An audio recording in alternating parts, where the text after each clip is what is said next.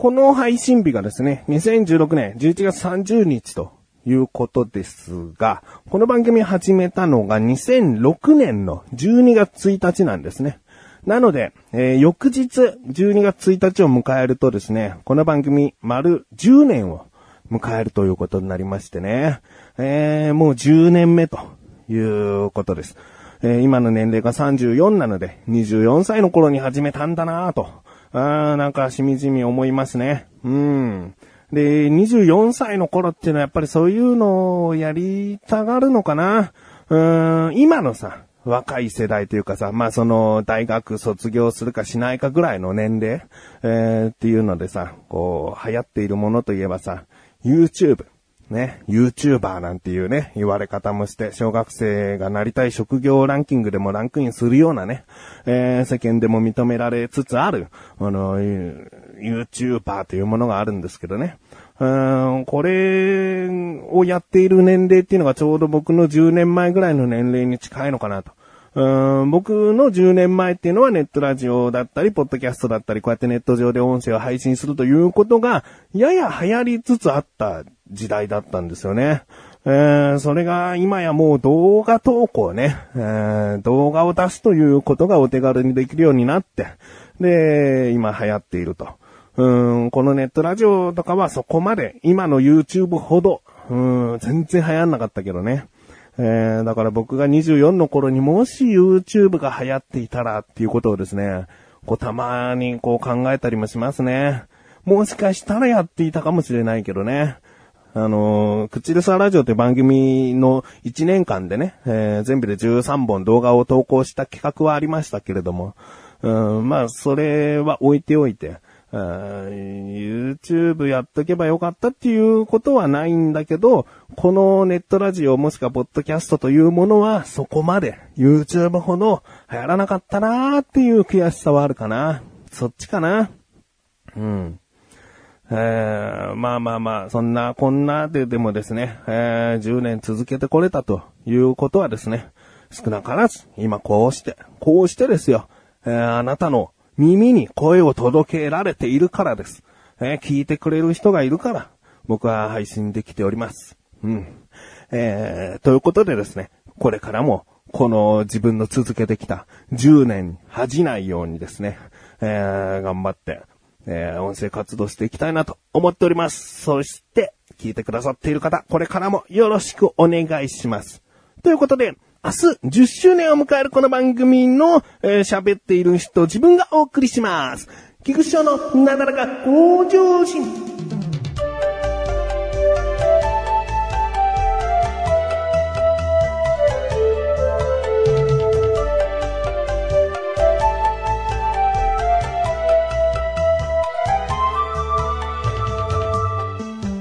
回話したい話はですね、ね別に10周年だから高校っていう話ではなくですね、えー、ハマっているアプリの話です。えー、この、ハマっているアプリね、特にゲームになるんだけどね、うんこの話を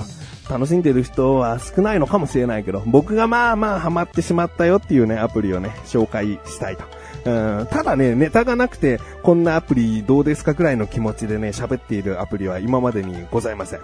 えーあのちゃんとね、自分が本当にハマっている。今もなお、全然やっている、ハマっているアプリっていうのもありますのでね。えー、まあ、その中から、その中からというか最近、えー、ハマっているアプリがですね、えー、ターゲットはね、30歳前後、もしくは20代の人なのかな。うん、遊戯王、デュエルリンクスというね、うん、このアプリなんですよ。まあ、あの、週刊少年ジャンプで連載されていた遊戯王というね、漫画の、そのカードゲームのアプリなんですけども、えー、僕はですね、本当にこの週刊少年ジャンプで連載していた頃の遊戯王を、よく読んでいた。うん。コミックスも買っていた。ので、えー、その時は知っているんです。で、その、ジャンプで連載が終わって別の V ジャンプとかかななんかこう連載したり、テレビアニメでも他の、うん、キャラが主人公となって遊戯王なんとかなんとかっつってね、いろいろとこう派生していったわけですよ。その派生はもう何にも知らない。もう武藤遊戯というこの遊戯王の原作の、その、一番最初の主人公の物語しか知らない。まあ、あの、他の話で後日武藤遊戯が、えー、語られていることはあるかもしれないけど、もうその武藤遊戯が主人公だった作品しか知らない。うん、だから、うん、まあ、おもちゃ屋さんとかに行って、こう、遊戯王のカードを見ても、全然ときめきはしないんですね。ああ、なんか今もうこんなになってるんだとか、こんなカードなんだみたいな。もう本当にその程度なんですね。だから、このアプリがあるよって思った時に、いや、もうよくわかんないし、今のって思ってたんです。ところがですね、この遊戯王デュエルリンクスは、もうその初期を、まず、こう、題材としているというか、初期だけをまず取り上げている感じなんですね。だからもう見るカード見るカードがですね、こう懐かしい、うん。あったな、こんなカードっていうようなものが多くてですね。えー、で、まあそっから、まあ始めたわけですよ。うん、あの原作でね、そのカードゲームで主人公たちが戦ってるのを見ていたけども、そのカードもね、実は買ったりもしていた時はあった。その初期のカードは。だけど、遊び方がね、いまいちわかんないルールが。こう、漫画を読んでてもね、ルールわかってなかったんだよね。こう、なんか、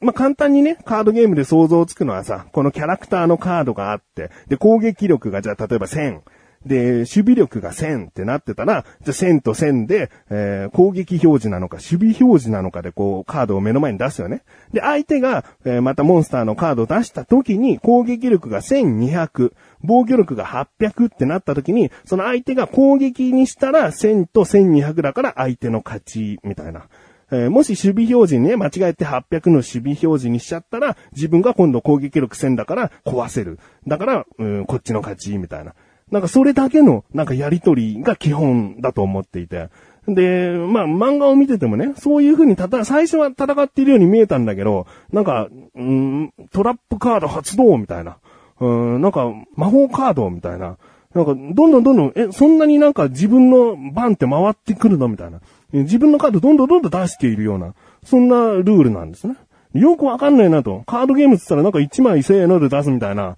なんかそんな感覚だったから。でも、まあ漫画自体はね、それでも面白かったの。ルールをちゃんと分かってなかったくせに面白かった。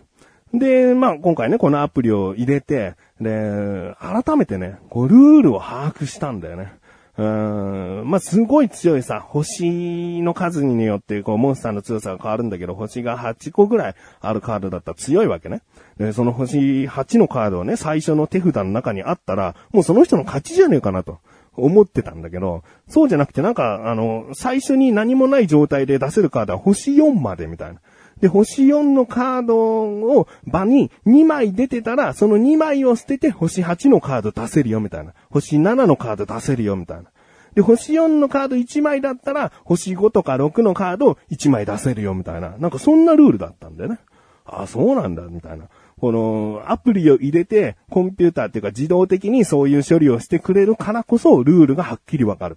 うん、周りの友達でね、そのルールを知っていて、詳しく教えてくれたら、まあ理解してたのかもしれないけど、まあ、そんなに、僕はね、ギリギリなんだよね、遊戯王を、うん、知ってるか知らないかっていうか、そのカードまで手を出すか出さないかっていうのは、もうちょっと下の世代が、うん、遊戯王がドンピシャ世代だと思うので、うん、だからあんまりいなかったんだよね。カードはただ買ってコレクションしてるだけぐらいのものだったから、あ、こういうルールだったんだ、つってね。で、知れば知るほどですね、奥が深い。じゃあ、強いカード。まあ、星4の強いカードをまず持って、最終的に星7とか8の強いカードを持ってれば、もう勝てるんじゃないのみたいな。強いんじゃないのって単純に思うんだけど、やっぱりそうでもなくて。このトラップカードというね、こう罠を仕掛けるカードだったり、えー、魔法カード、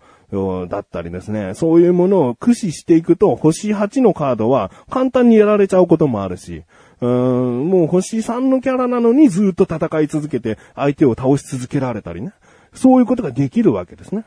で、自分の手札っていうのは20枚が最低で最高が30枚。だから20から30枚の中で自分の、こう、デッキを作る。このカード入れとこう、このカード入れとこう、つってね。で、これもあれもあれも、つっていろんなことを考えていろんなものを入れると、全然勝てない。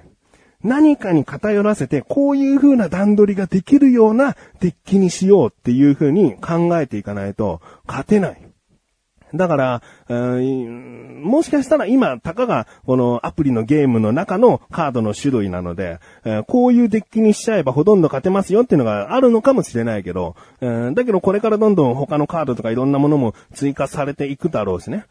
そのデッキを組むには相当な、相当困難だとも思うので、えーだから今自分の中でこうやったら強いんじゃないのかなっていうものをね、こうデッキとして組んでるんだけど、うん、なんかね、それが自信になる。こうコンピューターに勝ったり、えー見知らぬ人ともね、あのー対戦できるんですよ。このネットワークを使って自分の個人情報なんて一切出さずにですよ。あの、知らない相手とこうネットワーク上で対戦する。だから、うん、本当に人間と対戦して、どれだけ自分のデッキは強いのか、活かせるのかっていうことがわかる。そのなんか達成感とかね。うん、あ、こういうデッキも作ってみたいなとかね。全くこう違うカードで、こう、また20枚から30枚で作るとかね。なんかそういうことをね、やっているとね、本当に楽しくてね。で、このフリー対戦とかね、その見知らぬ人とやるっていうのは、無限にできるんですよ。無限にっていうか、うん、自分が起きていられればずっとできちゃう。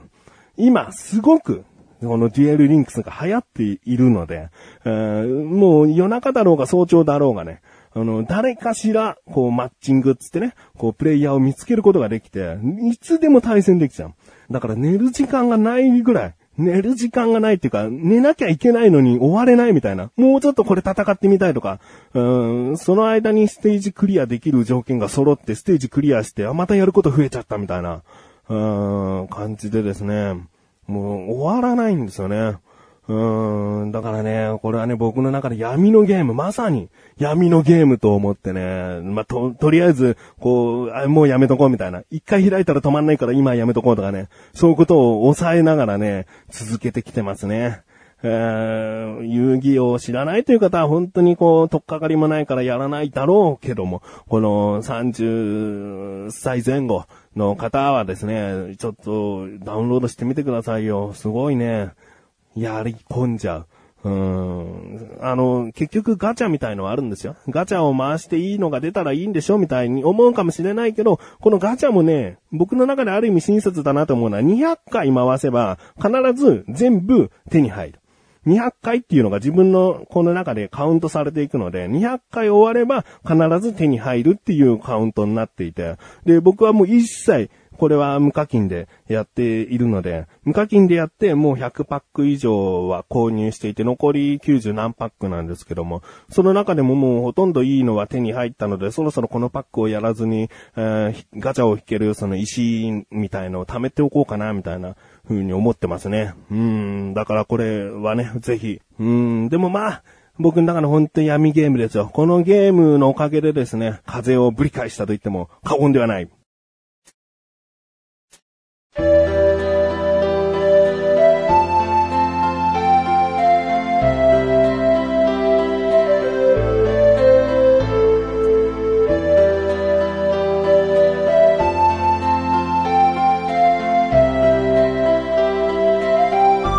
ンデ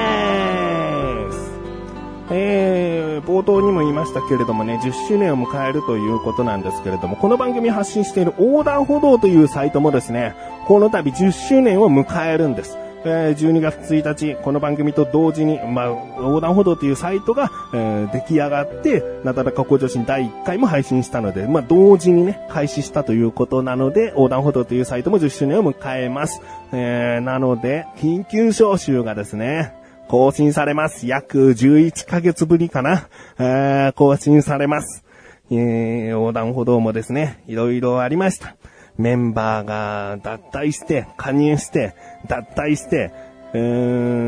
ん、で、加入して、脱退して、再加入してみたいなことかな。なあ、もうそんなね、いろいろありますね。えー、なので、気になるという方はですね、12月1日に配信されますので、ぜひ聞いてみてください。ということで、なだらか向上心は毎週水曜日更新です。それではまた次回、お会いいたい菊池翔でした。メガネと周りでもあるよ。お疲れ様です。